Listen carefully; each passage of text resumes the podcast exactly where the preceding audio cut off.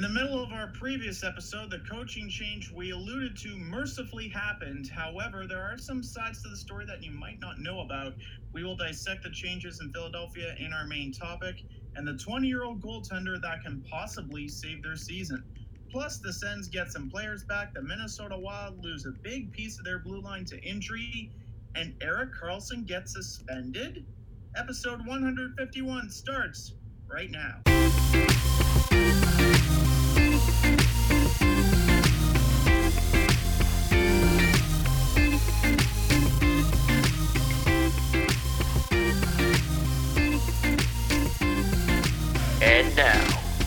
It's time to lace 'em up. Here's Brett and Steve. And welcome to the show, ladies and gentlemen. I'm Steve Ellsworth. I'm Brett Dubuff. Today, as always, we're going to delve in the Hockey Hall of Fame book of trivia. Brett, are you ready for this week's question? I am ready, yes. All right, question 39 is as follows How many NHL scoring lines have all three members in the Hockey Hall of Fame? A, only two, B, four, C, seven, or D, 10 or more? That's a good question. Um, it's either seven or four. I feel like ten or more. It would be like because not like it's usually like two good players on a line, um, and then the third one's usually like uh, just along for the ride. Um, so that's usually the case. So that's why I feel like it's not ten or more, but. Uh, I'm gonna say uh, seven. It was actually 10 or more. Ah, wow. All right. Well, okay. I guess. Uh, well, that's what happens when you go with your gut, I guess. Um, well, sometimes it pays off, sometimes Yeah. it doesn't. I don't know why. Yeah, Yeah. That, that's that's a very tough question. I don't think a lot of people would get that. I don't know. I guess. I guess now that I think about it, I guess it makes sense, but I don't know. It's all right. Whatever. I can't really spin zone it now. um. Anyways. Uh. So as uh, Steve mentioned in our to start the show, we uh we recorded in the middle of when Dave Hakstol was fired. Um, what was interesting about the fact that we were recording was is that we were there were reports like 24 hours earlier that uh, Quenneville was going to be the new coach, and um, me and I was remember talking to Steve is like, okay, we're not gonna re- we're not gonna talk about this until it's official, and then you know it has to be official right before we record to talk about it, and if it record if it happens like while we record, then so be it. And look what happened. Of course, Quenneville did not become the coach, but what um, but Hakstol was fired. Um, Scott Gordon is the interim coach. Um, I found some interesting stats about Hakstol that you know because it seemed like Hakstol's job was on the line for about the last two or three years uh, since he's been around, really. Um, but he still had a decent record. He was 134, 101, and 42 um, as a record as a coach. He was also the fourth most tenured coach in the NHL, and he was fired. And this was the most crazy stat that I've I've ever heard.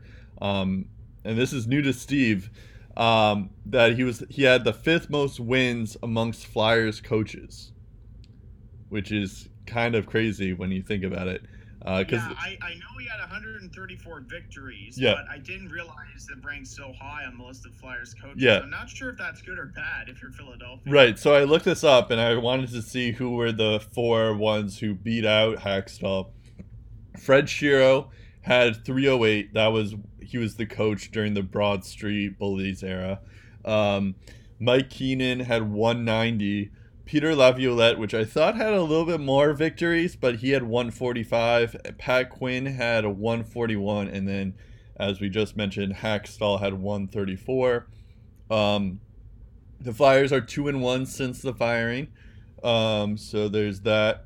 Oh, actually, they're two and two because they played it last night. Um, so they're two and two since the firing.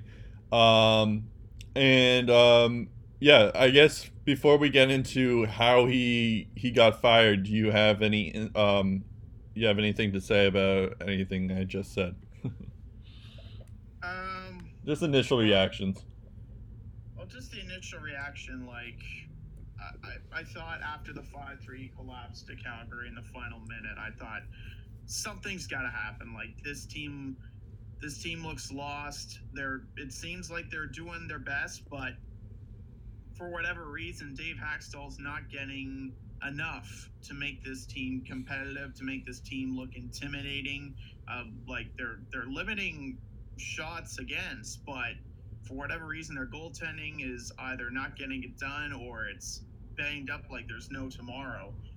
And regardless of how much of the responsibility lays on the coach, um, I think there are forces beyond Dave Hakstol's control that contributed to his firing. I don't think he deserves to wear all the blame, Yep. but he deserves to take some of it. Yeah, I think I think a lot of it had to do with just their goaltending, and he never like they never got consistent goaltending. But that's been an issue. Uh, well, first off, that's not necessarily the coach's fault. That's also you know that's Just more like the it's GM. not the coach's fault that the Right. goaltending is hurt half the time. Yeah. Um. Oh, by the way, they're three. They're three and one. Um. I thought they lost last uh, yesterday, but they they're Uh, three they, and one. they won in a shootout against Yeah. the Rangers. Um, so uh, yeah, so they're three and one. Um, and you know, I thought like you know that's not something like it's not really like Michael Neuvirth, Stolarz, Alex Lyon, Brian Elliott. They seem to all, all have injury history, injury history, and they're all like good goalies when they're healthy. About it's just like that's the key word is when healthy. Um, key words I should say. So I think that was a big part of it. But at the same time, when you have a guy, guys like uh, Drew, Voracek, Simmonds, um, and now you have Nolan Patrick, who's a you know a good young talent, um, who they got second overall, and then on the back end you have like two of the best young defensemen in the league in Provorov and Ghost You know, and then you're still like near the last in the division then yeah, I think it's partially the coach's fault because like their team is way too much too talented to uh, be like near the bottom of their division. And I know it's a tough division with Washington, Pittsburgh. Uh, now Columbus is pretty good, and um, they have a couple of other teams as well, like the Islanders, I guess. Um, but it still seems like the Flyers could like at least be in the fourth spot there um, and at least make some noise. Um, I also forgot to mention Couturier as well. So it's like, um, so I guess it's, it, I felt like it was the right move to make because it, it seemed like all those guys that I just mentioned, um, they all started to like drop off, and I feel like um, they could be better, and I feel like that might make it more towards like Hakstol just lost the room. Um, so, so I think it's the right move. Um, I am curious to see what uh, Day, uh, what the other um, Scott Gordon can do um, with this team, but um, it does seem like they're like a good team.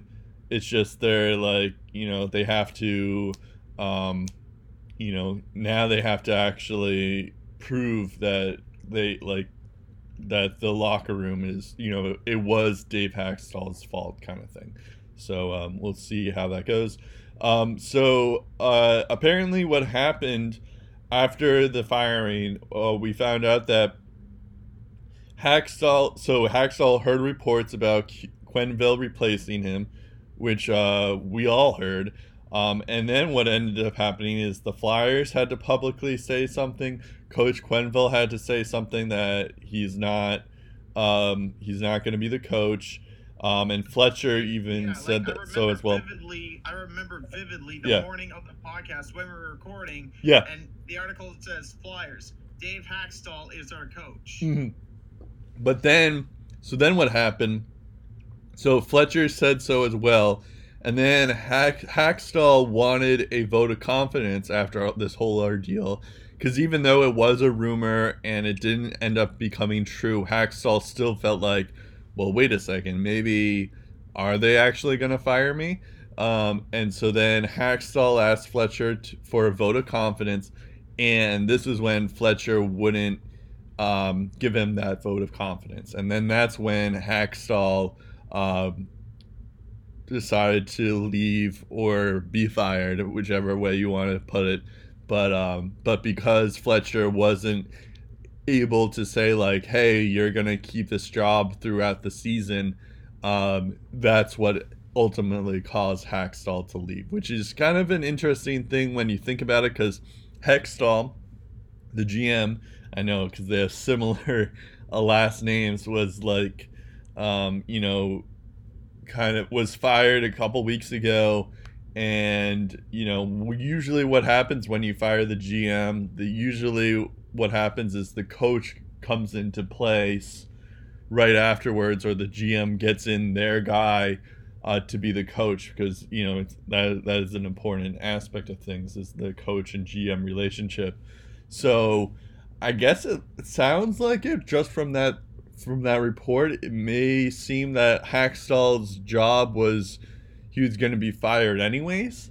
Um, so it was just a matter of time, and I guess Fletcher just started to like this whole rumor mill caused him to fire Hakstol anyways. Um, yeah, so and, and he said that um, Chuck Fletcher um, regarding Dave Hakstol, he says, "My goal is not to make quick decisions. I want to make right decisions." Mm-hmm. So, like, you know, mid-season, like if he doesn't, like he says, the goal is to make the playoffs. But if he realizes at some point that goal is probably not going to happen this year, maybe next year or the years down the road is the most likely course of action to be focusing on. Um, then I can understand waiting until the end of the season, assessing where the team is with Dave Hakstol, and then making the decision to move on. And that's why he's placing the intern tag on Scott Gordon. He, he says Scott Gordon is going to be a candidate for the broader search during the offseason, but he's not ready to call him the head coach beyond this year because he wants to make sure that he's found the right guy. And he's going to take the, every single ounce of time this offseason to make sure that whether it's Scott Gordon or whether it's somebody else, that he knows he's got the right guy to lead the Philadelphia Flyers. Yeah, that's a good point. Um, yeah, I think that's fair. Um, yeah, I mean, I, I don't know necessarily if Scott Gordon's going to be the guy, but um, I mean, so far they seem to be doing pretty well. Um, so uh, I mean, it's just as long as they can be consistent is the thing, right? So um, I think like we can wait maybe a, a another month to fully see um, how um, Scott Gordon's going. I I know he's interim right now, so um, that really depends on everything, but we'll see. Um, also, we we did talk about this uh, last episode was that Carter Hart was going to be uh, called up, and I didn't realize this, but he was he was made the starter um, the day the next day. Um, I thought that meant like I thought when they called him up, it was just like on an emergency basis, and you know they weren't serious. They I was hoping they weren't seriously gonna um, start him just because they had you know because they had to, but it was more on an emergency basis. But they started him. Um, he actually didn't play too well in his first uh, two games. Um, he gave up two goals in the first game.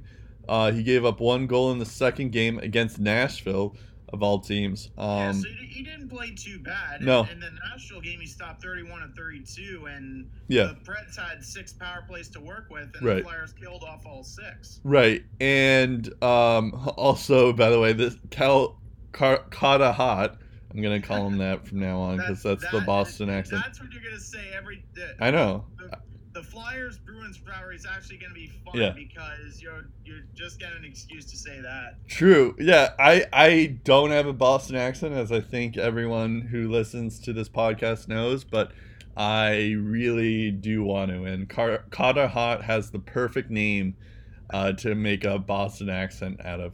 Um, anyways, he had he had uh, as you mentioned, he had 20 saves, and then he had 31 saves against Nashville um, in his second game.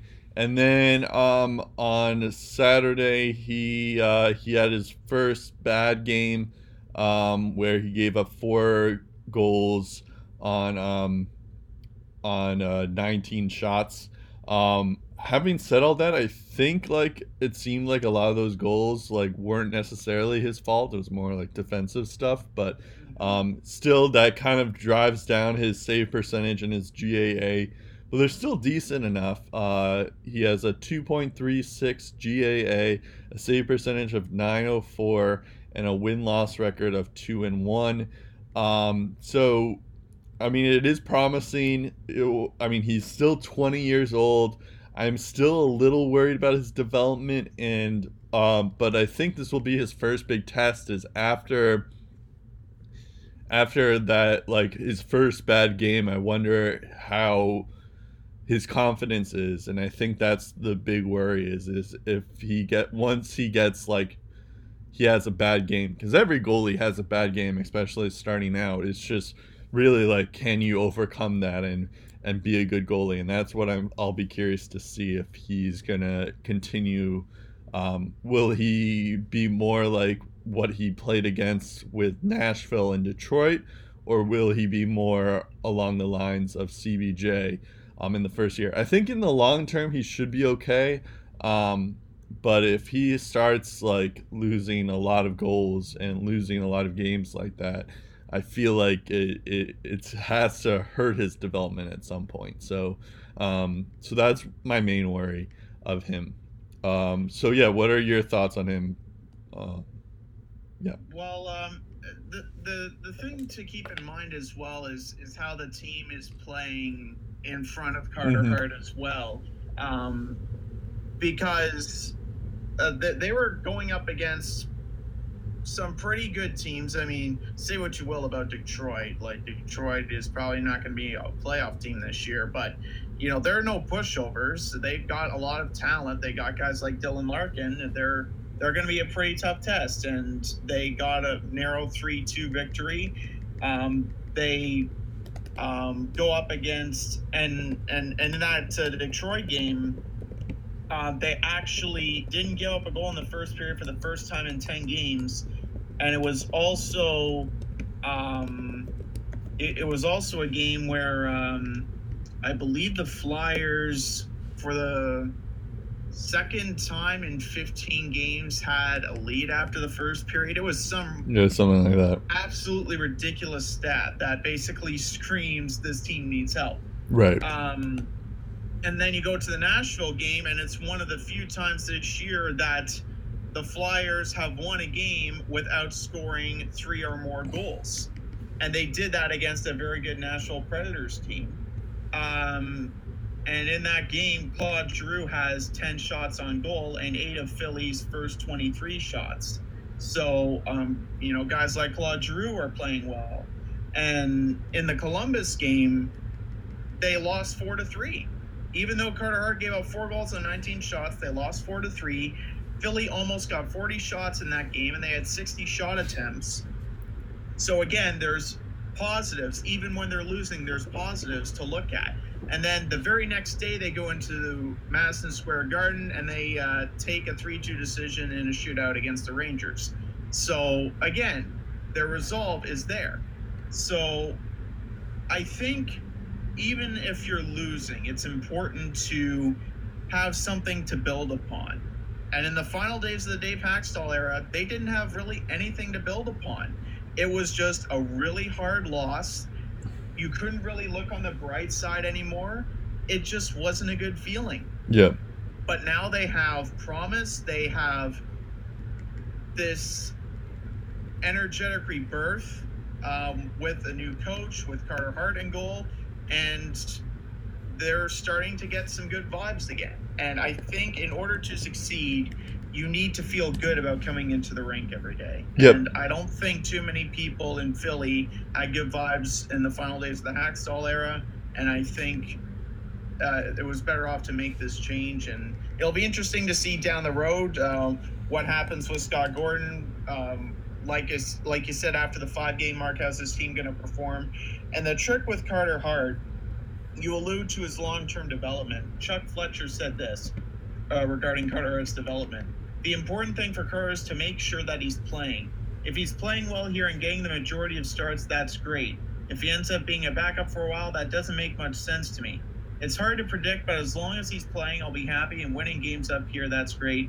We won't put any limits on him. Interesting. Yeah. And the dangers with that statement is, like you said, in the long term, how's he going to bounce back? Yeah. Because you look at Carey Price before he became one of the best goaltenders in the league. You know, he had his bright moments, but I it was like year two, year three, year four, where he had a below 500 season. Right. People were talking about shipping him instead of Halak, and they ended up trading Halak uh, to uh, St. Louis and re-signing Carey Price instead.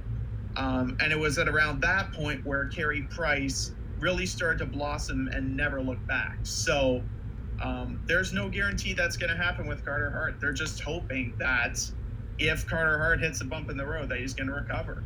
Speaking of um, development and Carter Hart's development, uh, there are reports, according to Nick Kypreos, that the Flyers have had conversation with the LA Kings about Jonathan Quick.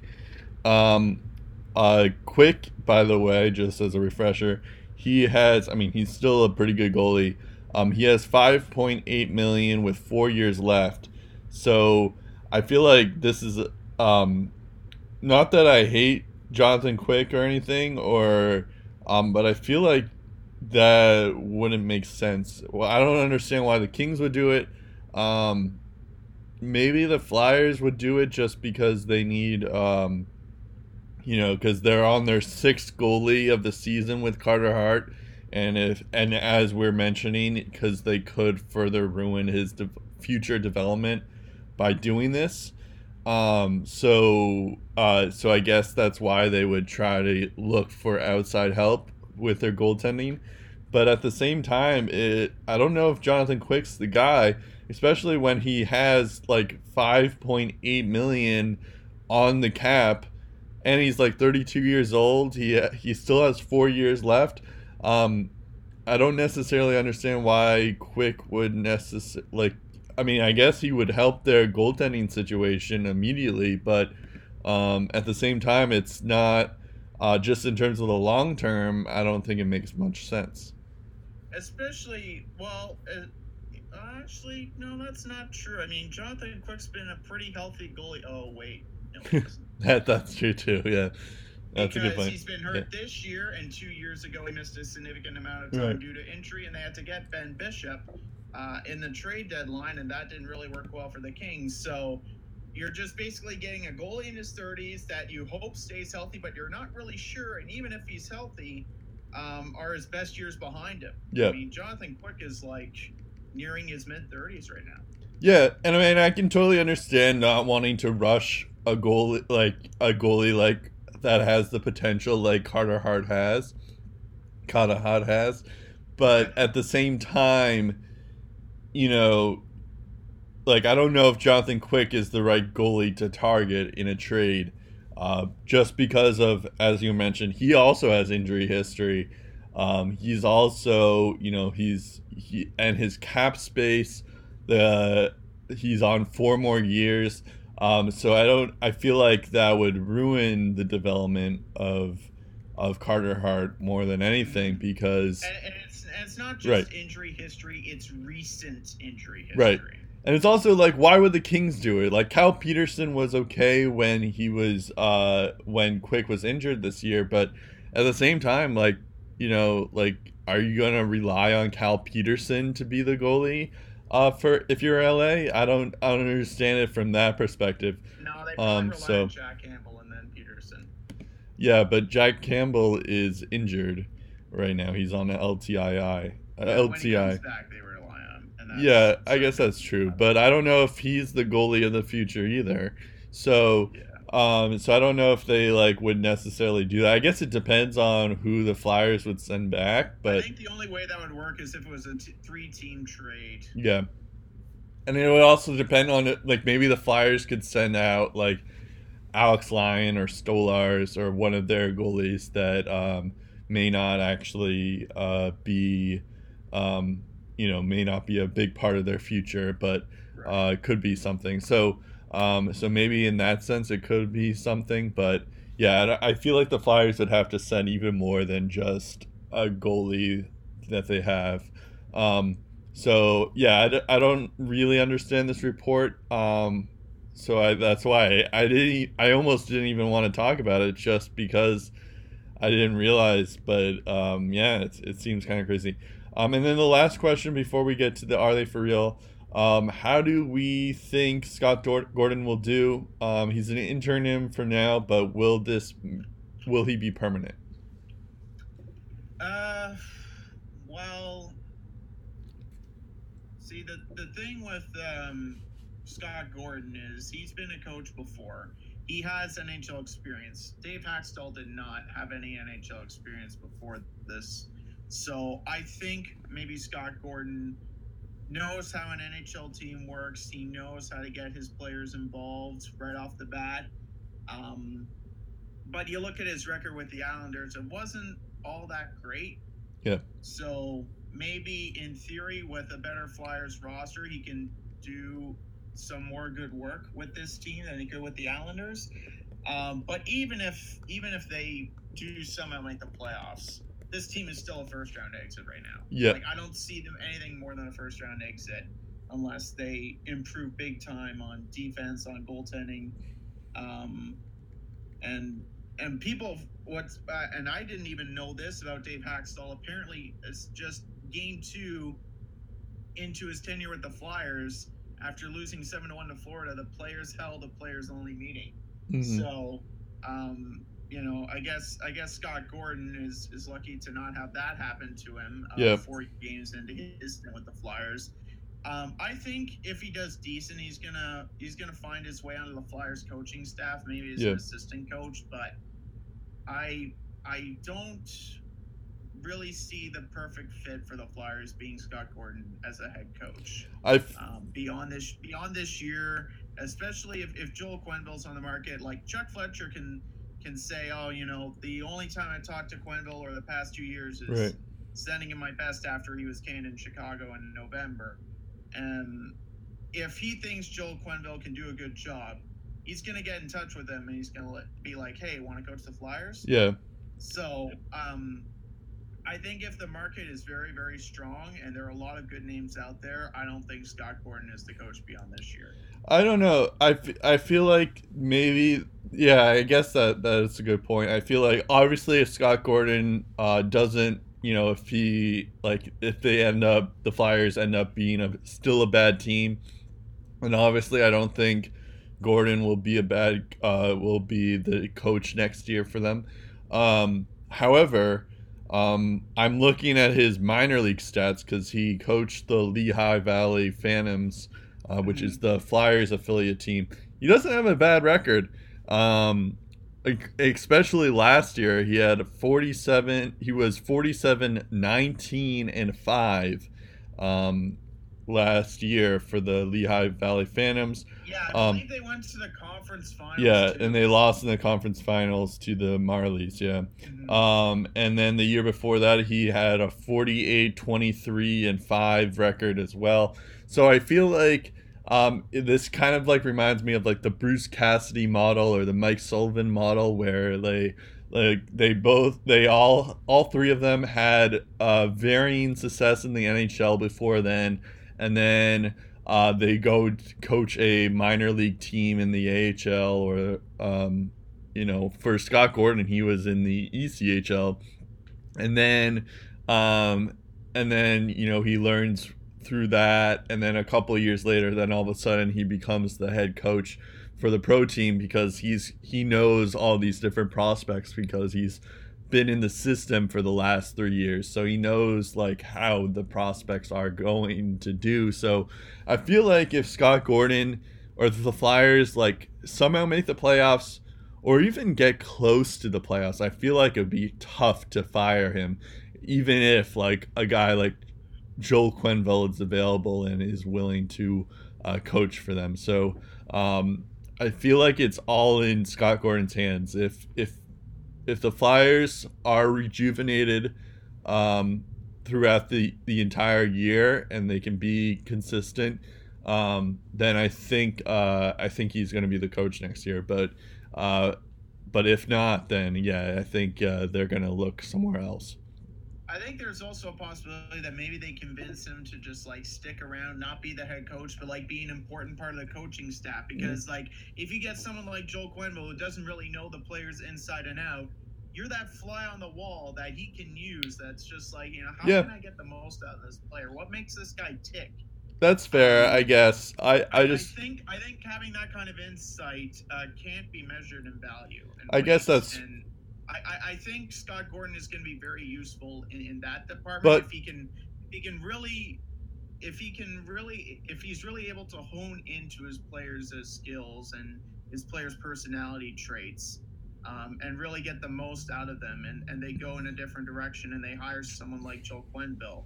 He yeah. could be a very important part of the assistant coaching staff because the Chicago Blackhawks, as good as they were under Joe Quenneville, he had high praise for his assistants as well. And when yeah. Mike Kitchen was fired in Chicago, Quenneville was hype. Uh, Quenneville was furious. Right. Yeah, I I guess I get, but like if let's say the Flyers do make the playoffs somehow, uh, are you going to fire? Like, I don't see how you could fire Scott Gordon after you make the playoffs. Yeah, and I wouldn't. Okay. I'm just if they go in a different direction and they get Quenneville, I do whatever I can to entice Scott Gordon to stay around. Oh.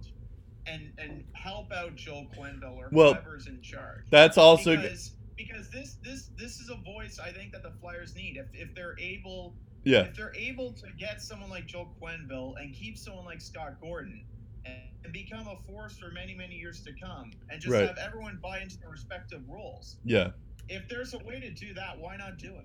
Yeah, no, I guess I I just I don't know. I feel like even if he's still like not um I still feel like if he, if he's not able to like be like I feel like this is like a make or break year for him. Like if he can be a good coach, then he has a job. If he's not, then I feel like they're just going to get rid of him. It's um, true. And, so. and maybe if a guy like Joel Quenneville isn't on the open market, I wouldn't be suggesting this. And I would definitely say, yeah, if they yeah. make the playoffs somehow, then yeah, keep him around for sure. Right. But if, if you if you think you have a cup contending team and Joel Quenneville can make it better, you try and make that happen. Yep, because that's true. As, as good as as good as Scott Gordon might be, could you live with passing up on Joel Quenneville again? No, I don't think so. uh, yeah, that's fair. Um, okay. Uh, let's go to the Are They For Real section. This time we have two teams that are kind of both on the re, uh, rebound, but they've both, at the same time, they've both shown, like, um, signs that they they are serious, but um, they could be, you know, something. Um, but I guess that's the sign of a good rebuilding team is if they can manage to make uh, games close. Um, you know, maybe they they can build on it. Um, but anyways, so we're gonna start with the New York Rangers. Uh, they are they are fifth in the Metro Division they are uh, 15, 14, and 6 with 36 points. They have a goal differential of minus 13. Um, Kevin Hayes has been a revelation this year. He has 30 points in 35 games. Mika Zibanejad also has 30 points in, in 35 games. Uh, Chris Kreider has been pretty good, um, although he has 25 uh, points. Uh, Jimmy Vesey has shown some some flashes, but he's still a little inconsistent. But anyways, he has 19 points. Uh, Neal Pionk has 19 points as well. He's kind of replaced Kevin Shattenkirk. as the PP1. A couple of other players to note Brett Howden has 14 points. Filip Chytil has 13 points. Uh, Zuccarello has 12 points in 22 games. Um, I mentioned Shattenkirk. He has eight points in 29 games, so that's um, interesting in the other in the other side of things. Uh, Lundqvist ha- is 10, 9, and 6 with a GAA of 2.83 and a save percentage of 915, which isn't bad. Um, yeah, the the thing with the Rangers is I don't think they'll make the playoffs, but I kind of I don't know. I, I've watched a couple of their games because I have a couple of players um, on my fantasy teams, um, and you know they're they're not a terrible team. Um, it's just uh, you know there are definitely time. It's just funny because I remember last year when uh, uh, their GM wrote a letter to the fans saying that they were going to rebuild, and then it just turns out that like guys like Filip Chytil, Lias Andersson, uh, Brett Howden, Neal Pionk, those like young guys are like players you can build on, and then you still have guys like uh, Kevin Hayes, Mika Zibanejad, Chris Kreider, um, Namestnikov. They all have like they Zuccarello. They all have like this. Uh, they're still pretty good players, and of course you have Henrik Lundqvist, who's like, uh, you know, who, who's uh, still pretty good as like a forty year old. So um, I don't know. It, it it's weird. They're in like the kind of like they're not bad enough to be a lottery team, but they're not good enough to be a playoff team. Uh, so um, so are they for real? They're kind of where I expected them to be. Yeah, they're they're right in the middle for me too. I mean, you take a look at uh, their stats like even with a record of 15, 14 and 6, they're ranked 23rd out of 31 teams in the league. Yep. Uh, near the bottom 10 in goals against, bottom 10 in goals scored as well. Uh, their power play pretty decent at 19%. They're middle of the pack there. Um, and when you consider they've owned the low, uh, the sixth lowest power play time on ice this year, uh, that 19% looks even better. Yep. Um, but then you look at stuff like their penalty kill, 25th in the league, below 80%, fifth highest shots against per game. So poor Henrik Lundqvist is Yeah. still having to uh, stand on his head some nights. Um, average shots generated per game, they're in the bottom 10 in that regard. Uh, five of their 15 wins have come via the shootouts, so um, they're winning a lot of close games. Um, top five team in giveaways. This is a key stat that burned them last year. Um, they were top three, top five in in most giveaways, and similar to parts of last season was the same story. Hasn't changed this year, I believe. Uh, they have the third most giveaways with 481 heading into the Christmas break. The only other teams that have registered more are Detroit and Florida.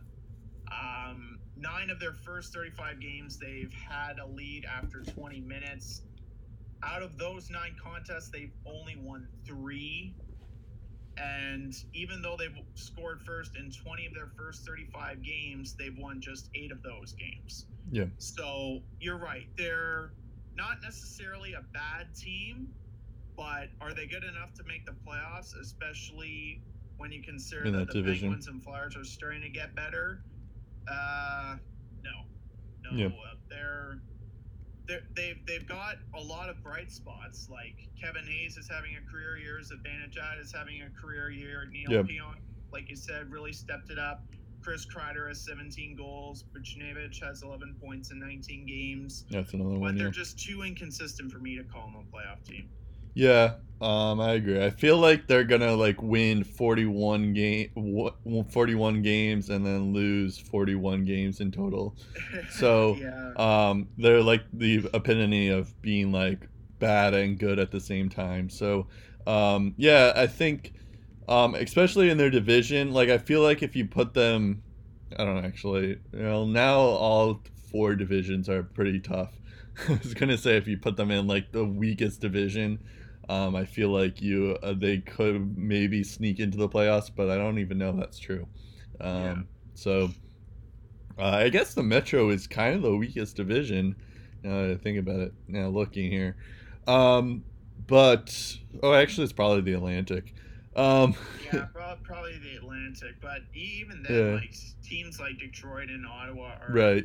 Are giving teams a run for their money. And going back to how good King, King Henrik has been for the Rangers, a GAA close to 2.9, Yep. 915 save percentage. Yeah. It's crazy. Um, so uh, the next team, when I picked them, they were after I disparaged them for uh, like their season being done. They go on a three-game win streak, and and not like ter- not like bad teams uh, to begin with. I'm ta- I'm talking about the Chicago Blackhawks. Um, in case you didn't know. Um, but uh, so I thought they were done right after they lost Corey Crawford, um, but they ended up beating Nashville. They beat Dallas, um, and then they beat Colorado, um, and um, and then they lost to Florida last night. But um, they uh, so I'm starting to wonder if they are for real, but I, it looks like they probably aren't. Um, but I, I guess it gave me a good opportunity uh, to talk about them uh, because uh, let's see, I, I wanted to mention that despite them not being that good, um, just on the defensive side of things, and their goalie is very inconsistent. Um, but uh, Patrick Kane um, still has 44 points in 38 games. Uh, Jonathan Toews has a bounce back season this year with 32 points in 39 games. Alex DeBrincat has 17 goals with 31 points. Uh, Brandon Saad also has another kind of bounce back season. He has 20 points in 37 games, and this is where it starts getting ugly when I start reading all these stats. Is uh, Erik Gustafsson has 18 points in 36 games. Anisimov has 17 points in 35 games. Duncan Keith has 16 points, still zero goals, so he's uh, very reflective of last year um, where he didn't have a ton of goals in 39 games, but he still gets some assists every now and then. Um, 15 points for Brent Seabrook, 14 points for Dominik Kahun.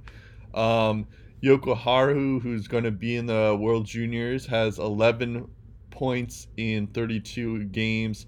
He doesn't have goals either, but um, also Connor Murphy has kind of picked it up le- uh, recently. He has five points in nine games.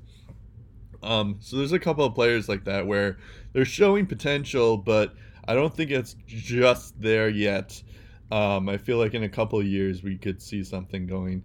Uh, Corey Crawford, as I mentioned, he, he's he had a concussion last last week, um, but he had a 902 save percentage and a th- GAA of 3.28. He had a win loss record of 6 14 and 2, uh, so not great. Uh, but Cam Ward uh, was is six six and four, um, with a save percentage of .886 and a GAA of 3.90. But he was decent the last couple of games. Um, and then uh, we also have this guy named Collin Delia, um, who only played one game, but he only allowed one goal. Um, I believe it was against the. It wasn't the Predators. It was, against Colorado. It was against Colorado. So that's impressive in itself because you know you have Rantanen and MacKinnon um, and Landeskog all um, all being you know a one, two, three punch there. Yeah, last last So- year was uh, last year Collin Delia was the guy that got hurt and Scott Foster had to come Right. in Yeah, so- against Winnipeg and, and now he's the guy that uh, gave up one goal on 36 shots against the Avs. Yeah, so um, so it's impressive there. Um, still, I obviously I don't think they're gonna make the playoffs um, because they're too far gone now. But uh, I did want to mention those stats that there's still like some decent players around there that uh, you know uh, could like they gave the Colorado Avalanche a run for their money, even though they're you know they could be good spoilers. I feel like um, even though they're to be in the top 10 or probably the top five. I mean, the bottom five um, when all said is done. When all is said and done. Well, you, you take a look at the record on October the 29th, it was 6 3 and 3. Even then, um, they were fourth in the Central, 41 goals for, 43 goals against. Um, they had this uh, interesting practice routine at the start of the year where they used like hockey mannequins on the ice, and Yeah. that that worked for a time. But just like Quenneville's bag of tricks, um, that lost the magic uh, pretty quickly. And as good as Colliton's resume is, um, whether or not Corey Crawford's in net, and we found out this year, it doesn't make a difference whether or not he's in net. Right. The Hawks are still a pretty bad team. I mean, um, Kane has 43, uh, 44 points in 38 games. That's great. Leads the team. 16 goals and 32 points for Toews. That's great for him because in the previous years he wasn't doing all that well. Uh, DeBrincat, 17 goals and 31 points. Then you look at Brandon Saad, who's 11 points behind DeBrincat. Yeah. He's the fourth. He's the fourth highest scorer on the team. Um, like you said, Duncan Keith, no goals. Gustafsson actually leads all defensemen with eight goals and 18 points, and that's good if he is, you know, your third or fourth best defenseman. He's playing like their best defenseman. Yeah. He's playing. Be- he's got better offensive stats than Seabrook. He's got better stats than Keith, who's won the Norris in previous years. This is a team that has the second worst power play, has the worst penalty kill, sits in a tie with the Sens for most goals against with 144. Yep. Um, they're tied for the third highest shots against per game average. Um, they've led eight times after 40 minutes. 10 of their losses have been by three or more goals.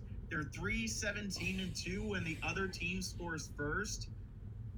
They've scored the seventh most goals in the first period, but they've surrendered the most in the same frame.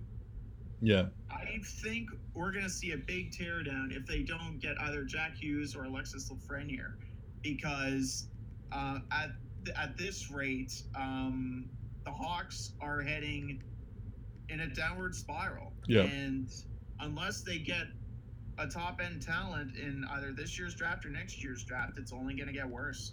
Yeah, I mean, I think the the good news is that they still have, you know, jo- Jokiharju has been pretty good, although he's going to be loaned to Finland um, for the World Juniors, so they're not going to have him for a bit. But, um, you know, they still, ha- you know, uh, they drafted Adam Boqvist, um, and then they have Nicholas Beaudin as well, who they uh, drafted um, last year. So.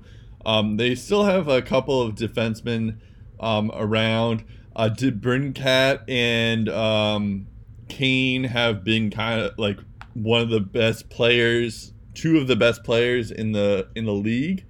Um, even still with like their defensive woes, so I find that impressive. Whenever a player can still like put up points, even when their team is bad. Um, so so I find that impressive. But yeah, I think I think in the grand scheme of things, I think they're kind of like forced to rebuild, and they're going to be in trouble if they don't get at least a top three pick and then one of the next two drafts.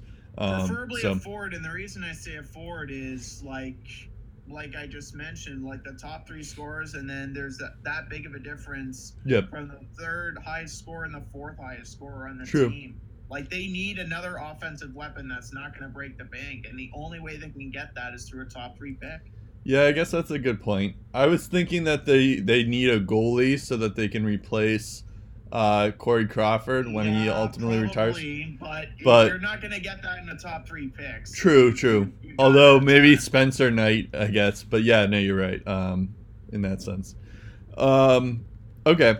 Uh, let's go to our rapid fire. Which, speaking of the World Juniors, um, so I, as I mentioned last week, I usually don't um, follow. I started following the World Juniors about a couple years ago. So, uh, but Steve is more knowledgeable about this stuff than I am. But I do. Know, that doesn't necessarily mean that I don't know some key players to watch, um, and who do you really want to see. So, I'll. I guess I'll start off, and then you can talk about some players that you want to watch and want to see. Um, so I like my favorite parts about the the World Juniors is, um, so I'll start with who do I really want to see. um, I, my favorite parts is just seeing the draft eligible guys. Um, and the, that's uh, so this year it's Jack Hughes from uh, America USA. He's going to be playing with his brother Quinn Hughes, who's also on Team USA. Um, Kaapo Kakko um, from Finland. Um, that's going to be he's projected to be.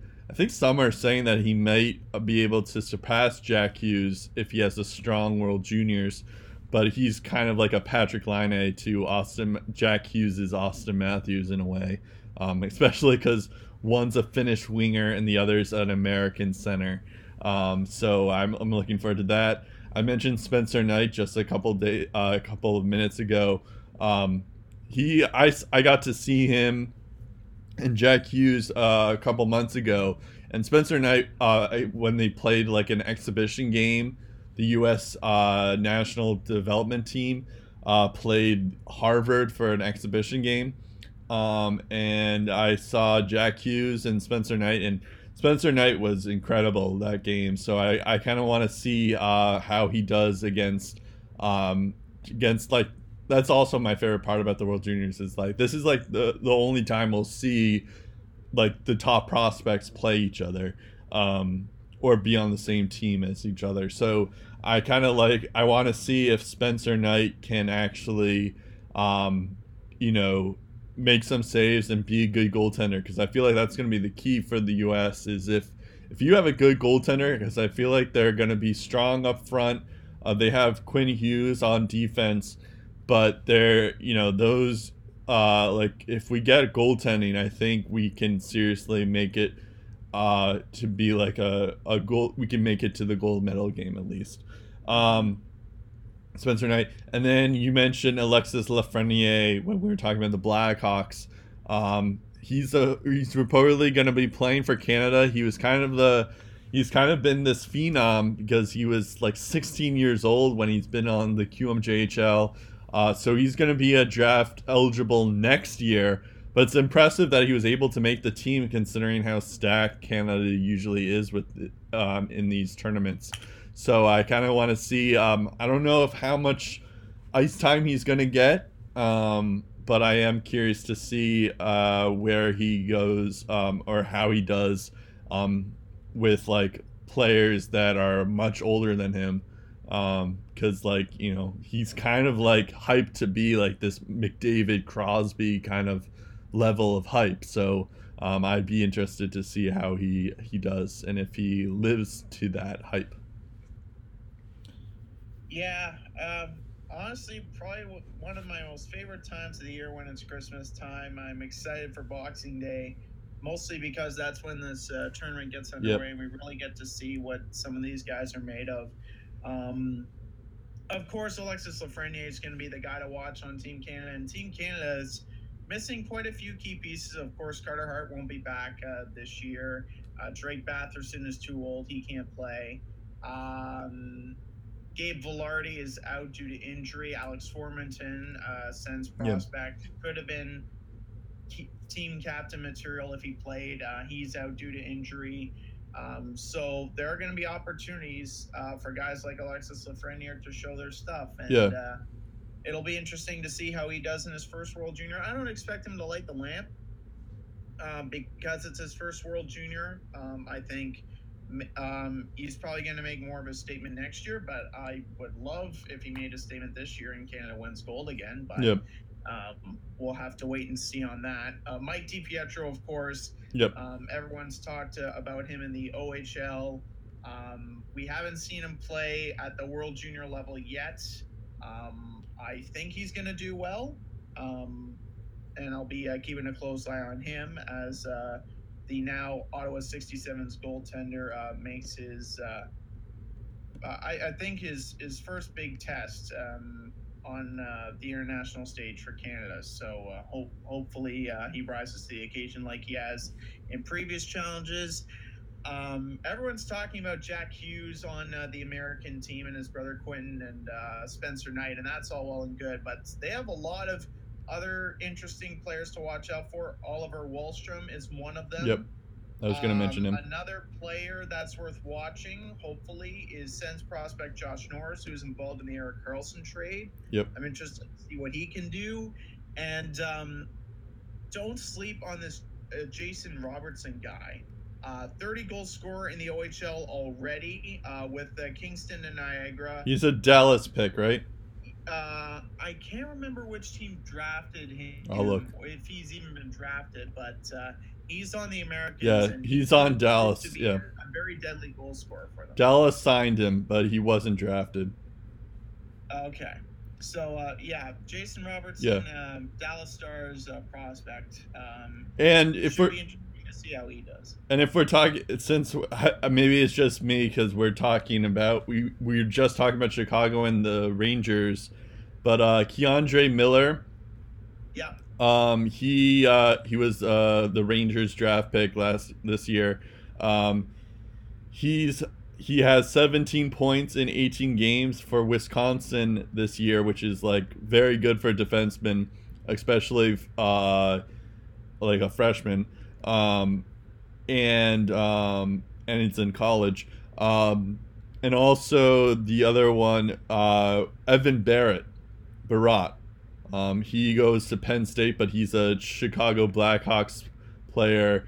He has 29 points in 17 games, which is kind of a, an amazing feat for him, especially for a guy who hasn't been signed yet. But um, Evan Barratt looks like he could be uh, decent this year and make some noise. Um, other players, I don't know if you were done with uh, g- guys who could break out or I do. I do have a few other players Okay. that I'm interested to watch from the European standpoint. Rasmus Sandin, um, Maple Leafs uh, defensive prospect. Yep. Um, he's doing playing for Team Sweden. Uh, Eric Brannstrom, uh, another Swedish defenseman. He's a Vegas pick. Yep. Um, so it'll be interesting to see what he does. Um, Filip Zadina playing for the Czech Republic. The Czechs Yep, could be one I of have him too. teams. And um, I don't know if you heard, but uh, Preds have loaned Eeli Tolvanen Oh, to yeah. the Finnish team. So yeah, that should be cool too. Uh, yeah, I have Zadina. I'm just gonna finish off here. Uh, Zadina, uh, Philip Hedel is also gonna be loaned to uh, the Czech team. Uh, Jakub Skarek um, as well. The Czech has a, a goalie there that he, he could be pretty good. Um, Vitali Kravtsov, um, he's been killing it in the KHL. He's a Rangers pick.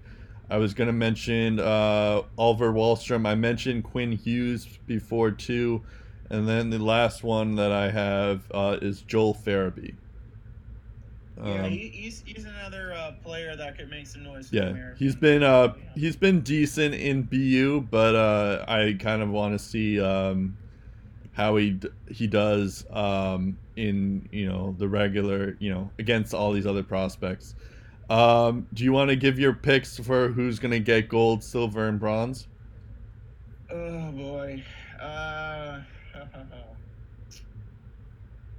I think I think Finland is gonna get bronze.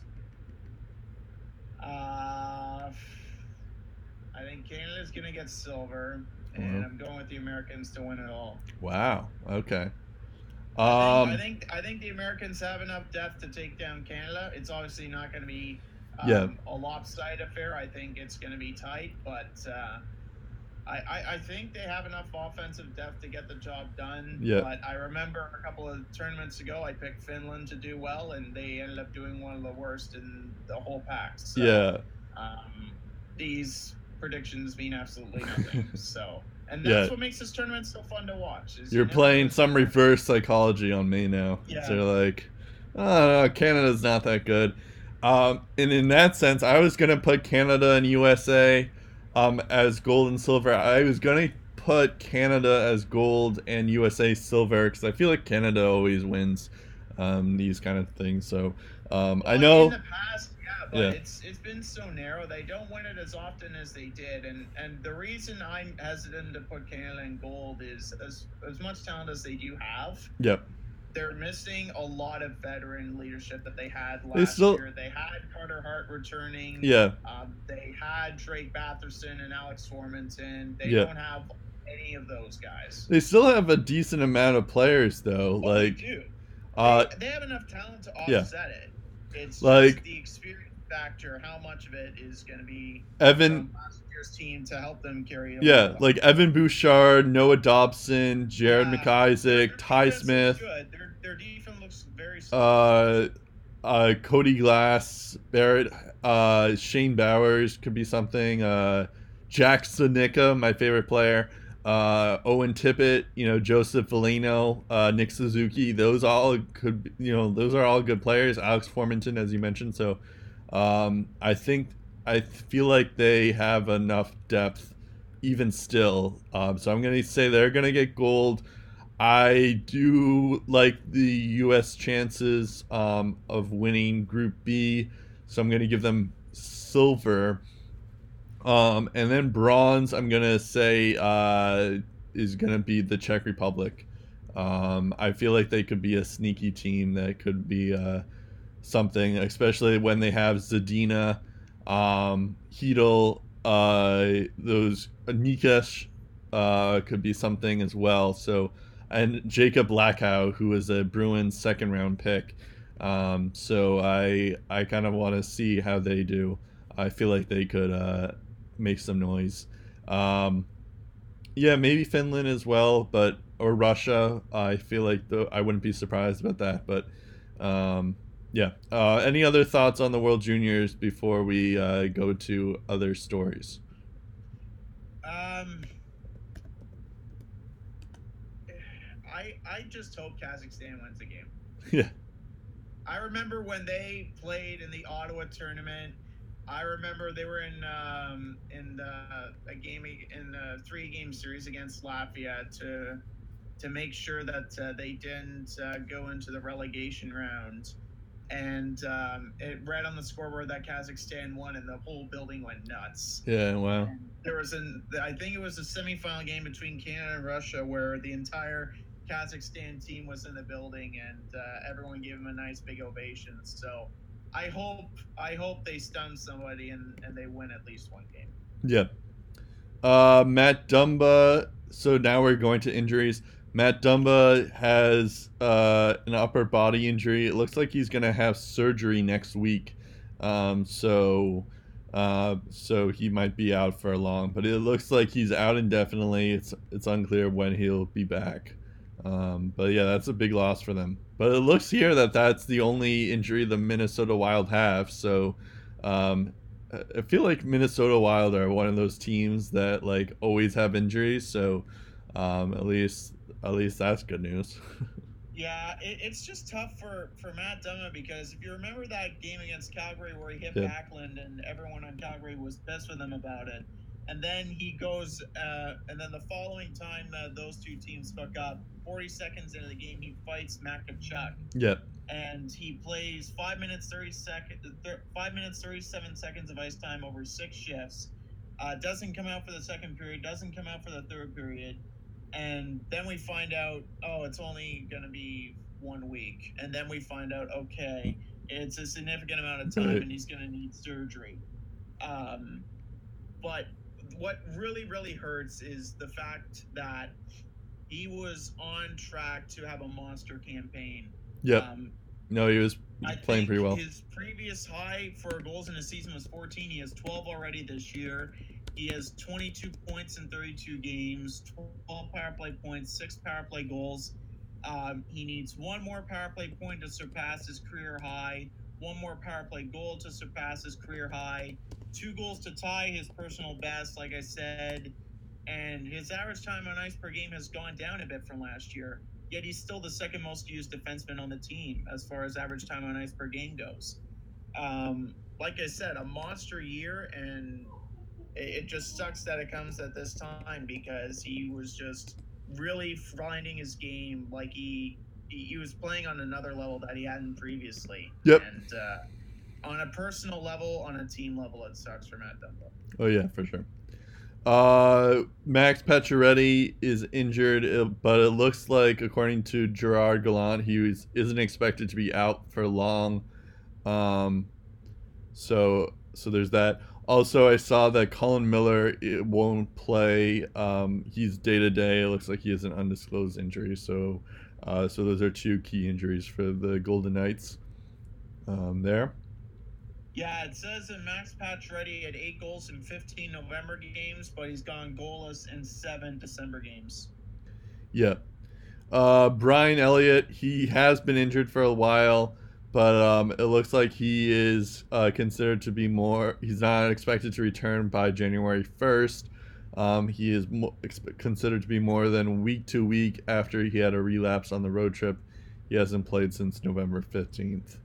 Um, so, um, so he's going to be out for a longer time than we all thought um, that he was going to be. And, it, and it makes you wonder if uh, his future with uh, the Flyers is in jeopardy now because he's playing the final year of his contract True. right now. There's no guarantees that he is brought back into the fold. And if Carter Hart continues to play well, um, he could be trade bait by February if he's healthy. Yep. Uh, looks like Zach Hyman has an ankle injury. Um, he's going to miss three weeks of action. Um, so uh, there's that. Um, and then we also have um, Jamie Oleksiak has a concussion. Um, the, I I mentioned this one just mostly because what happened was Tom Wilson uh, fought him like a minute into the game on on Wednesday, um, and uh, Tom Wilson basically concussed him uh, just from that fight. Um, and you know, I have to, as weird as it sounds, I don't usually like fighting. I don't really like Tom Wilson still, but I do have to give him kudos for at least, um, at least fighting.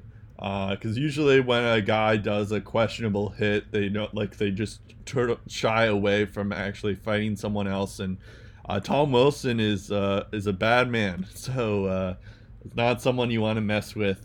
Um, so uh, I I have to respect him for at least showing up because that was a thing that after Tom Wilson hit Zach Aston Reese uh, illegally. Um, and eventually got suspended for uh, something. And I believe Oleksiak Yeah, actually. Oleksiak wanted to Fight, fight Tom. Wilson, so um, and then Wilson wouldn't do it because you know it's the playoffs, you know, so the the Capitals need him more than the Penguins needed Oleksiak, but um, so I think that was part of it. So then it was just like, okay, so good for Tom Wilson to answer the bell. Um, but now it's just like, oh, it's kind of ironic that now, like, Tom Wilson has concussed two Penguins players now. Um, so uh, there's that.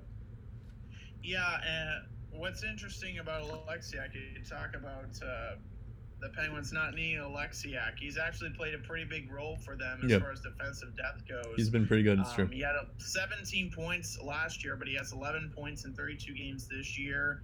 Um, providing decent minutes for them, um, provides grit, sticks up for his teammates, um, and he's a pretty big, heavy hitter. Like he he he knocked the wind out of Dustin Byfuglien, which is very Yeah. hard to do. So. Um, de- definitely something uh, that uh, maybe the Penguins are going to miss, and and uh, hopefully it's it's one of those things where um, he's not out for long because, like like we've said with concussions, you don't know how. Uh, you don't know how players are going to react. They might be back in a week. They might be back in two uh, two weeks or two months, Yep. or they could be back in a couple of days. You just never know. Yep. Klingberg. Uh, so in good news, Klingberg returned. Uh, he's only played three games so far, um, and only has one assist. But uh, at least it's you know he's back on the ice. I, assume it'll take some time for him to get back to his old self, but um, it's good to see that he's uh, back at it. Um, yeah. Regarding regarding Klingberg, just taking a look at his stats: uh, six shots in three games, uh, one assist. mhm. Um, I think it's just a matter of uh, getting his feet wet and, and getting his confidence back. And Yep. um, I think the Christmas break is going to do him some good, and uh, you're going to see the usual John Klingberg uh, once play uh, Yeah. gets back up again. And in 2019, more specifically, I don't I don't think uh, you're really going to see him. Kick it into high gear until you know again he gets the workload back up again because you know resting for a couple of days. You know you're not on the ice, you're not in game situations. So I think it's going to take him a bit more time uh, to start looking like John Klingberg again, but um, I think the best is yet to come for him, and uh, that's good for Dallas because uh, he makes the team a lot better. Yep. Um, and then we have uh, Kovalchuk also return. Um, it's kind of interesting because I'm looking at his game log here. So he's only played two games.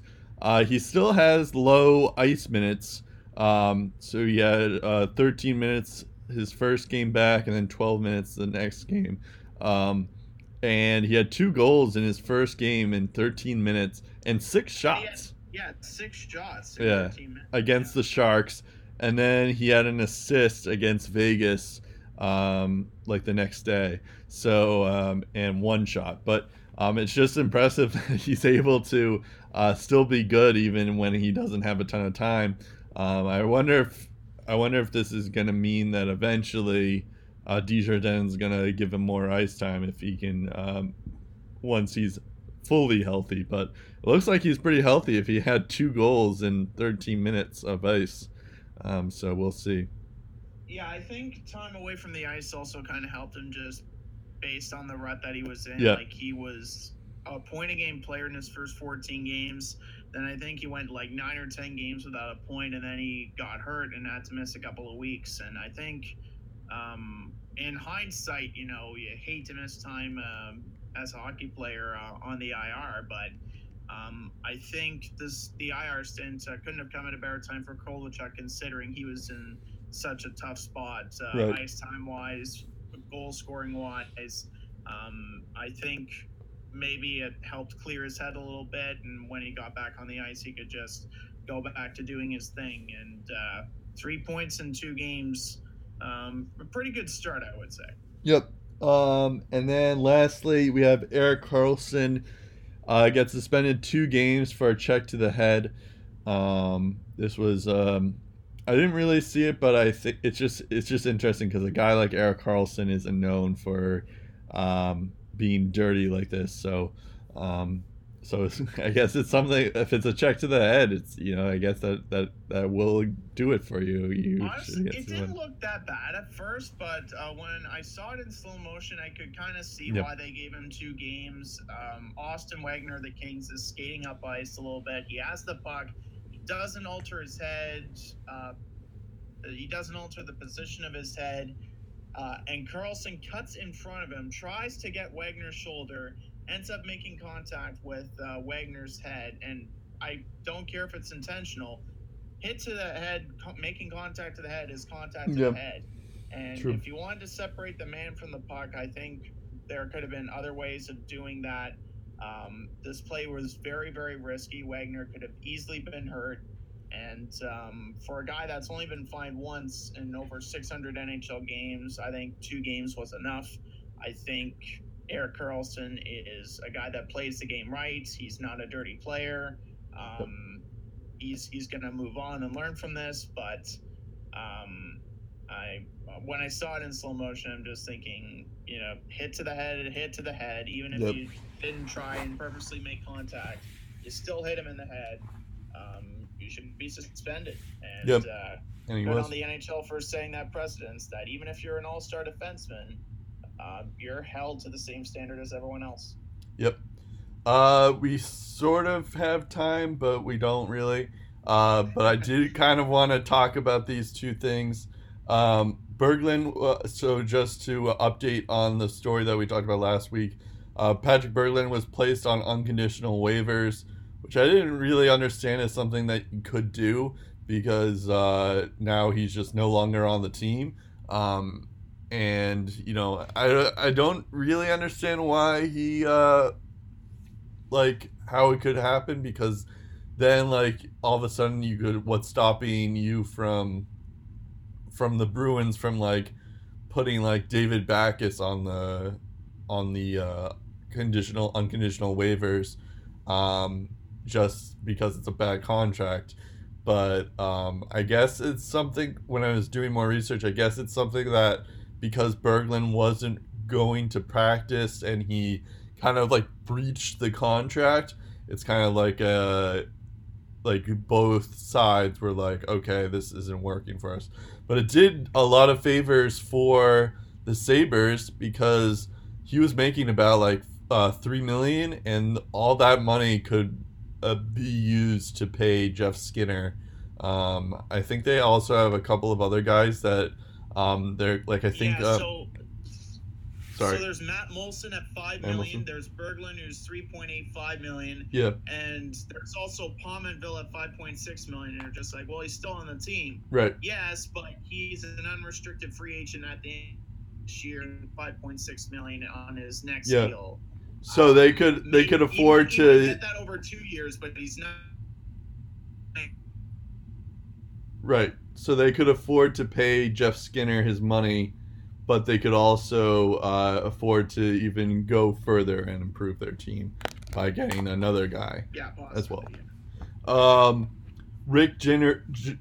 Speaking of the Sabres as well, Rick Jeanneret um, was hospitalized in the mid game. Um, reportedly, he's okay, um, but it was definitely scary. He's I like I, I've never really watched a Sabres home game like that, but so um, with with RJ announcing, but I've heard he's like an electric um, announcer. So um, hopefully he's okay and is healthy um, coming back. But um, yeah, it's uh, it was definitely a shocker when I saw that. It was like, oh god, hopefully he's okay. Um, yeah, the, could have been the worse. same ramp. Um, just uh, I was uh, taking a listen at the play-by-play, and it, his his voice wasn't hundred percent. Um, and and then you just hear seconds of silence, Yep. no play-by-play whatsoever, and eight seconds goes by, and then you hear Rob Ray, but you don't hear Rick's voice. And uh, it was later found, it was later revealed that he felt lightheaded. Um, he received medical treatment, uh, taken on a stretcher to hospital. Um, right now, there's no timetable for him to be back in the broadcast booth, but um, he says the heart is fine. It's just that he felt a little lightheaded. So uh, um, it, it's it's definitely scary for a guy in his mid 70s to still be calling hockey games and have that happen to him mid game. But Yeah. uh, glad it, it was it was just feeling lightheaded and nothing more serious. Okay. I forgot to check. Uh, yeah. Uh, all that we wish all the best to Rick Jeanneret. Um, we're going to the Bruins send segment here now. Um, I forgot to check who's who's going first this week. Um, I think it's you because I went first last week, but I'm not 100 percent sure. Did you go first last week? Uh, I think maybe I did this week. Okay, I'll I'll go first then. I think I might have. Yeah. Okay. Yeah, you can go first. That's fine. Uh, so uh, the Bruins played the Canadiens. Um, it was kind of a it was a good game for uh for this because uh, uh this was um Bergeron wasn't back yet, but um it was nice. You know, it's always nice when the Bruins can easily beat the uh, Canadiens. Um, it was kind of a hard fought game though. Having said all that, to the the Canadiens, they played well. It was just the Bruins got all the all the goals. Um, Nordstrom got a goal. Colby Cave, Krejci, and then Marchand uh, all scored. So it was nice to see depth out there. Uh, Krejci's been uh, unbelievable in Bergeron's absence. So um, it was uh, nice to see that. Um, then um, on Thursday, the Bruins played Anaheim. Um, this was also a game where Halak started. Um, by the way, Halak's played uh, three of the four games, um, which I thought was kind of interesting. Um, so I guess they were giving rest some rest. Um, and uh, anyways, so they played Anaheim. Uh, Pastrnak gets things going in the second. Um, he scores. Um, it was a nice tic tac toe play uh, from Krug and Backes, and then Torey Krug. Oh, that was another tic tac toe play. Um, gets a power play goal from Brad Marchand and Pastrnak. Um, and then in the third period, Krejci scores. Um, and so, uh, but then Josh Mahora um, gets a goal to, at the third in the end of the third period, so it wasn't all um, it wasn't a sh- shutout there, but um, that was that. Uh, we also so then between this time and the Nashville game, we find out that Bergeron, Chara, and Kevan Miller and DeBrusk all uh, played in practice. Um, we were unsure about when they would all turn table, but it was a nice moment to see that, like, you know, our injury bug may not last a whole lot. And that's further proof when we found out that Bergeron uh, got to play in the Nashville game. And not only that, he uh, he got two goals. Um, so he got the first period, he got a goal in the first period. Um, in the second period, Ryan Johansen um, scored. It was kind of a it was a kind of a soft goal, but not really. Um, and then in the third period was when all the scoring happened. Patrice Bergeron scores um, from Danton Heinen and Pastrnak. Um, that was his 300th career goal, by the way. Um, also, Krejci had his 600th career point um, against the uh, the um, Anaheim Ducks. Um, so it was nice to see those two centers get some milestones this weekend or this week. Um, Kyle Turris scores. Brad Marchand gets a goal, then and then Pastrnak gets a nice goal, um, and then Sean Kuraly gets an empty netter. Um, it was kind of like an interesting game. I know the the Predators are also dealing with a, a lot of injuries, especially um, especially on their forward side with Forsberg and Arvidsson being out. But um, it was still like, you know, it was a good confidence booster that we get this uh, guy named Pas- uh, Bergeron back. Um, I'm thankful for him. It was like a Christmas miracle, basically. Um, and he was a he was around. Uh, McAvoy was amazing this uh, this game. He's played. He's been incredible this week. Um, I think he had like six hits in against Montreal, which is amazing. Um, it was like it wasn't even like the third period yet either. So um, he's been amazing. Um, and then um, yeah, so it was nice to see that. And they also uh, took my advice from last week, where uh, uh, it was like the lines were Bergeron, Marchand, and um, Nordstrom, and then uh, oh no, it was Heinen, and then Nordstrom, Krejci, and Pastrnak. Um, I'd still like to see Donato on one of those two lines, um, but I, I, I, was glad that they were able to split those four up um, and make it like kind of like a national kind of thing where the Czechs are playing together and the uh, Canadians are playing together. Um, I ultimately I would w- like to see Donato um, w- playing with Bergeron and Marchand, and then you have DeBrusk playing on the left side with Pastrnak and uh, Krejci, but um, you know DeBrusk is injured, on, um, and maybe we'll see more of Donato after this next game that I'm about to recap. But um, that was cool to see. Um, so yeah, then uh, the next day they play the Bruins played Carolina. Uh, Carolina was uh, win- no, they didn't. They, they, they played they played the Hartford Whalers. Right, right, right. I was about to mention they played the by the way, I could go on a rant about this, but we're kind of short for time, so I won't. But um, I, I just want to say that I feel bad for all the Hartford Whaler fans out there. It was purely disrespectful to them.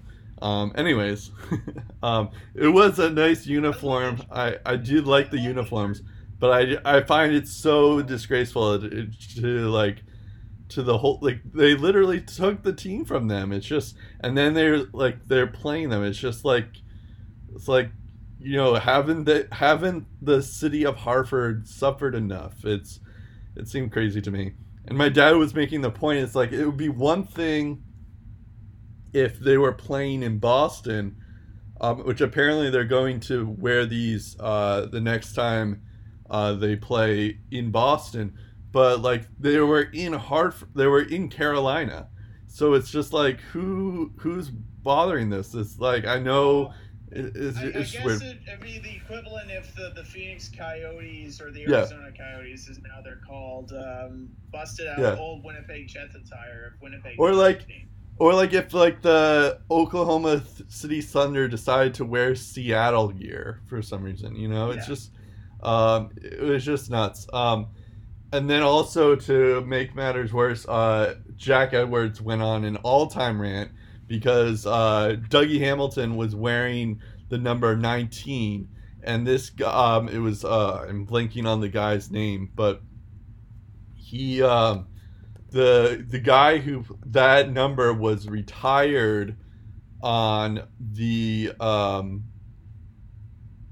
on the uh um that guy was retired on the Hartford Whalers side. Oh, John McKenzie is his name.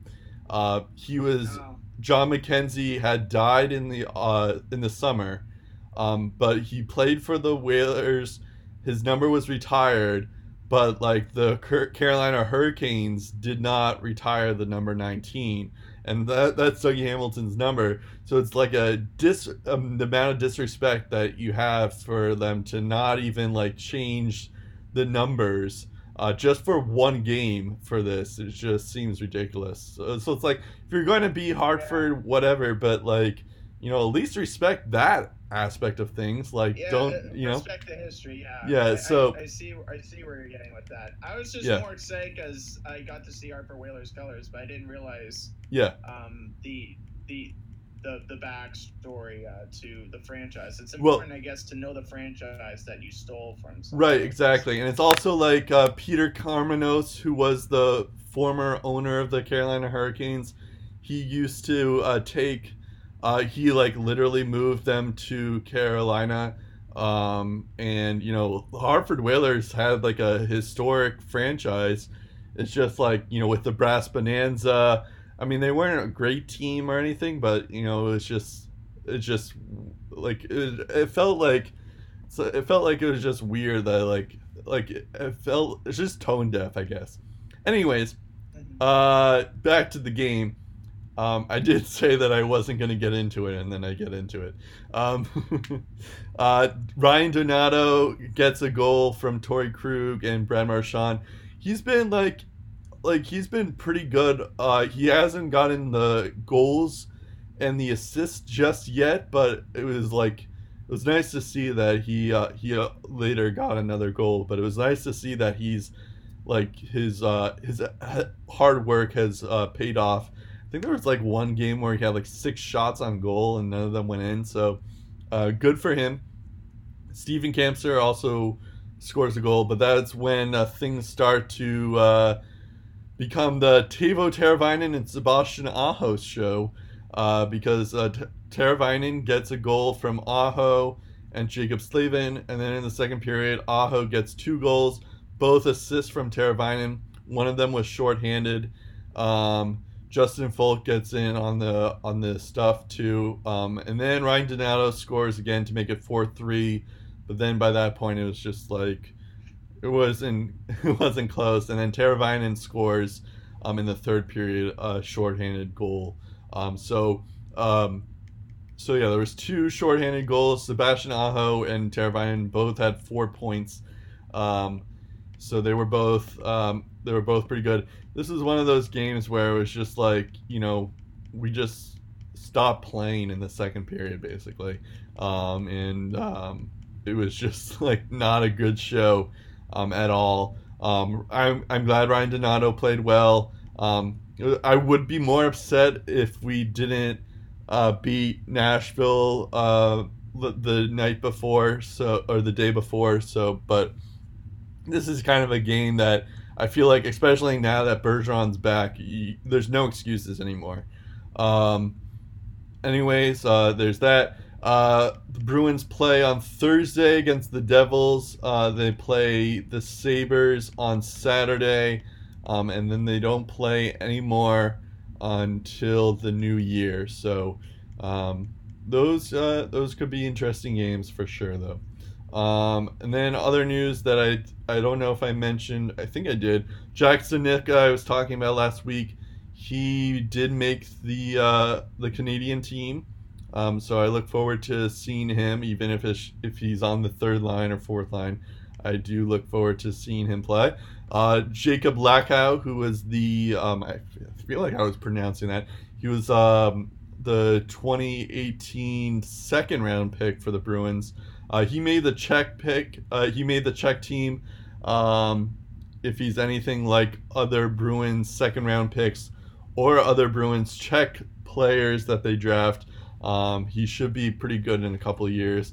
Apparently, I was reading some scouting reports that he's like very speedy too. So um, he could be like he can make a name for himself with this tournament. And then Kyle Keyser, um, he's a goalie. He made the U.S. team, although I don't expect him to uh, be a goalie because I think Spencer Knight and Cayden Primeau will probably get most of the games. Um, so, but it is kind of cool that we have a goalie there too, um, who made the team.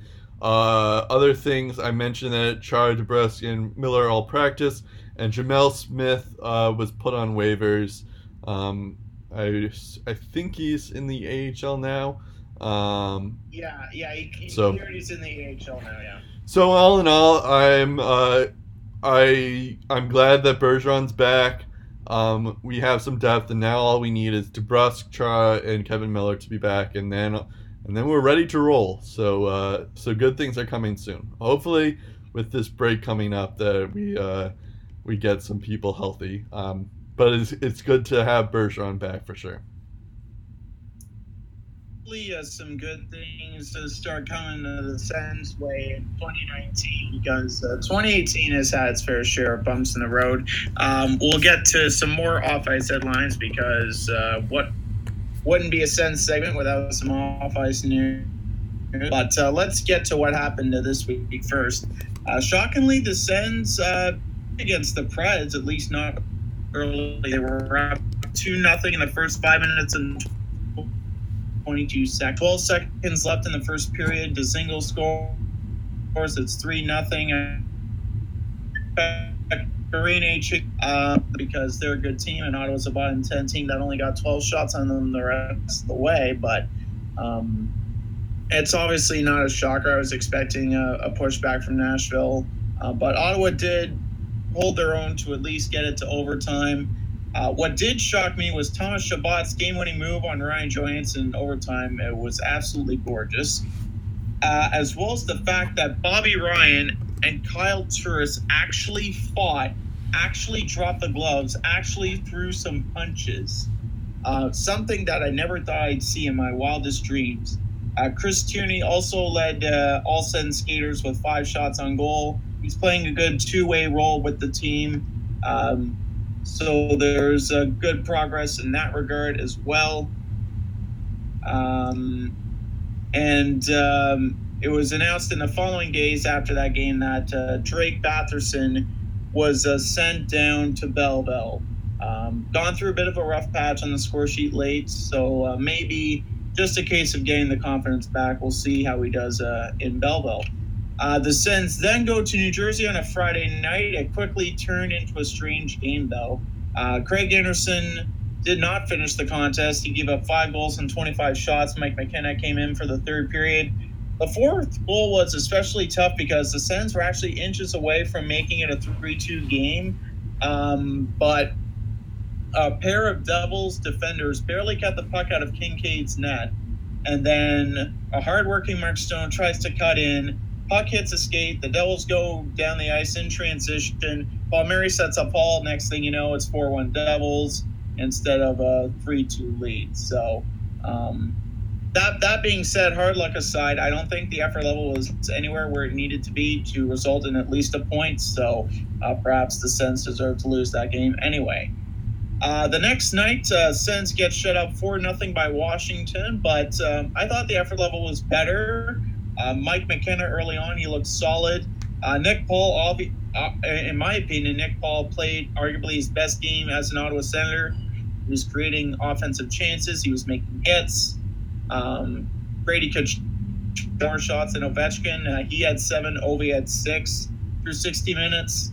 Um, so, like I said, there are positives to take away from this result.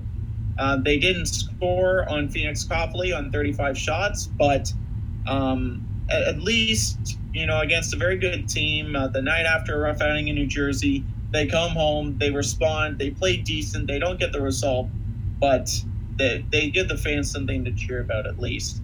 Um, speaking of stuff to cheer about, Matt Duchene back in the lineup, Dylan DeMelo back in the lineup, Mark Borowiecki back in the lineup. So the Sens are getting healthy. Unfortunately, uh, with every bit of good news that comes Ottawa's way, it comes at a cost because Craig Anderson is now dealing with an upper body injury. Uh, we don't know if he's going to start the first game after the Christmas break, but um, I think it comes at a good time because he's resting up right now over the holidays. The, the, this team needs him to be at his best in the second half, no question about it. So hopefully, um, these next couple of days give him enough rest and he's able to not miss a beat uh, when things uh, get back up and running. Uh, they're in action twice this week uh, in New York for a day with the Islanders Friday night. They, they travel back home after that Friday night tilt to face the Washington Capitals for another home game on Saturday night. So uh, for two straight Saturdays, um, the uh, Caps and the Sens are going to be playing at the CTC. Um, hopefully, round two goes better than round one did. And then we go to the off ice news because wait, wait, before you, before you do, um, I uh, well, first off, I wanted to comment that it's unusual to have Turris and uh, Bobby Ryan fight like that. I wonder if there was like maybe they just didn't get along when they were teammates oh, or something. Um, yeah. So what happened was apparently uh, Kyle Turris took a whack at Bobby Ryan's hands, and Bobby didn't like that. Oh, so yeah. Oh, because Kyle Turris probably knew yeah, that he was having hands. So. Story. Yeah, there was a reason why Bobby Ryan dropped the gloves. It wasn't like they were yeah. they, they, they had a sour relationship as teammates. Uh, I see. In fact, Bobby Ryan described uh, his relationship with Turris as cordial. Yeah. So it, it wasn't it wasn't like they hated each other's guts. Right. It wasn't like they didn't okay. talk a lot. It's just that Kyle Turris did something that he probably should have known, and Bobby didn't like, and Bobby hmm. stuck up for himself. Also, tired of getting whacked on the hands. That's what happens. Also, I'm going to by the uh, next by the new year, I'm going to start a campaign to get uh, Chabot to be a Norris Trophy candidate. Because if he's not a Norris Trophy candidate, that, eh? if he's not a Norris Trophy candidate, I uh, I think there's something wrong with this world. So, or that that award. So I feel like people are because if, pe- if he played if he played on a team not named the Ottawa Senators with yeah. that kind of reputation, then I think I think what kills him.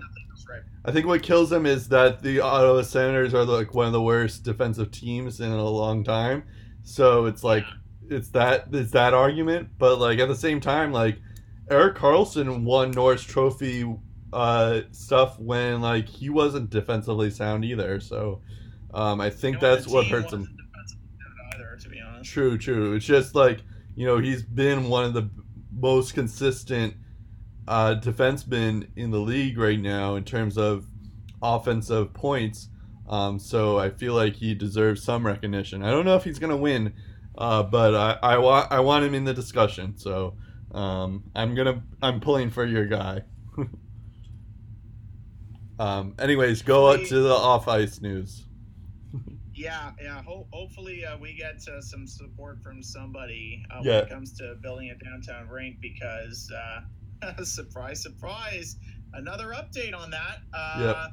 Melnyk's Rendezvous LeBreton partner John Ruddy countersuing the Sens owner for, get this, $1 billion. Huh. That's billion with a B, not million with an M. B billion. Uh, and Melnyk's party proposed to Ruddy's group that they take on most of the building costs and that this group would get revenue money later on once the building is built and the team is playing hockey there. Ruddy's group obviously stood bewildered. Proposal went no. Later, National Capital Commission pulls the plug on the rendezvous LeBreton front other options to fill. DevCore, the group that lost the original bid to Rendezvous LeBreton, said they are willing to take over if the NCC decides to go to them. Their plan also includes a downtown arena. What all this tells me is that Melnyk is willing to play in, a, in an arena he does not own and that maybe he isn't as rich as people think he is. Honestly, I think Eugene Melnyk is in pretty. Uh, and if you're curious, uh, oh, you haven't heard from Randy Lee in a while. What's going on with him? Well, we have an update on that too. Pleaded guilty to a harassment charge that stems from his trip to Buffalo for the NHL Combine back in May. Merry Christmas, Sens fans. It's fun to be alive. Yeah. 2019 is so much better than 2018. 2018 was hell. You're still so pessimistic now, I guess. I guess you have a right to be though, but Yeah. It like it's nothing it's not like the whole Kanata experiment has failed. It's Right. just for it, it's just like it's just like an ancient building that has got so much history. And maybe Right. that's not the best analogy, but I liken it to this. Um, it's like an ancient building that's got so much nostalgia and everything about it is so iconic and so neat. And you don't want those memories to die. But for the sake, for the survival of the team, they have to play in a different venue. They have to play in a modernized venue. It needs to be in a better location. In the case of Ottawa, it needs to be in a better location. If you put it in, the downtown area or close enough to downtown, that broadens the amount of people that you can get to come. You put it in a place like Kanata, where it's far, where it's far away from places like Buckland and all those areas that um, that will have an easier time going to Sens games if it's closer to downtown. Um, you're not really doing those people in Rockland and Orleans any good if you keep them in Kanata. And I live in Kanata. I'm without traffic. I'm. It's convenient, but for what it's not about parking. They've complained about, about travel and, and all this kind of stuff, and the parking. Uh, the years past has been brutal too. The price on parking are just terrible. So, um, I think in order for this franchise to level, they need a downtown arena, and this is the best place to have that. And you can't really build a downtown arena for the Sens to play in. Owner is 100% all in. And uh, in case you haven't heard, Eugene Melnyk is tough to please. So um, a lot of Sens fans are biting their fingernails because the more time passes and the less progress goes on, uh, the more worried we're getting over here in Ottawa. And count me as one of them, frankly. I'm starting to get worried now. yeah. Yeah. Uh, yeah, hopefully it works out well, but yeah, we'll I don't know. Yeah, I. Uh, this is one. This is going to be one of those ongoing stories that you're going to hear from. But For sure. what what's going to happen next is they're going to reconvene in January, in mid-January. Uh, the NCC will, and uh, they're going to figure out what to go from uh, from there. And uh, if if DevCore can uh, if DevCore can get Eugene Melnyk on board, then uh, good for them because uh, we all know that uh, John Ruddy's group isn't going. They don't seem very keen to work with him anymore. So Yeah. we'll uh, see what happens in 2019. Hopefully, there's more progress than there was this year. Yep. Um. All right. Let's um. Let's wrap things up. Um. Uh, I hope you guys had a fun Christmas. Uh, this is gonna be put out on December twenty sixth, but um, yep. I hope uh, everything is well. You can look at our Twitter at Lace Up Podcast. Follow us there. Um, our Facebook is Lace 'em Up our um, you can mail us at email us at uh, laceupbag at gmail.com um, yeah that's about it our soundcloud and itunes subscribe to us there um, both places um, yep that's about it i'm brett dubuff I'm Steve Ellsworth, and we'll wrap up the top five stories of 2018 in our next edition, episode 152 of the Lace Up podcast.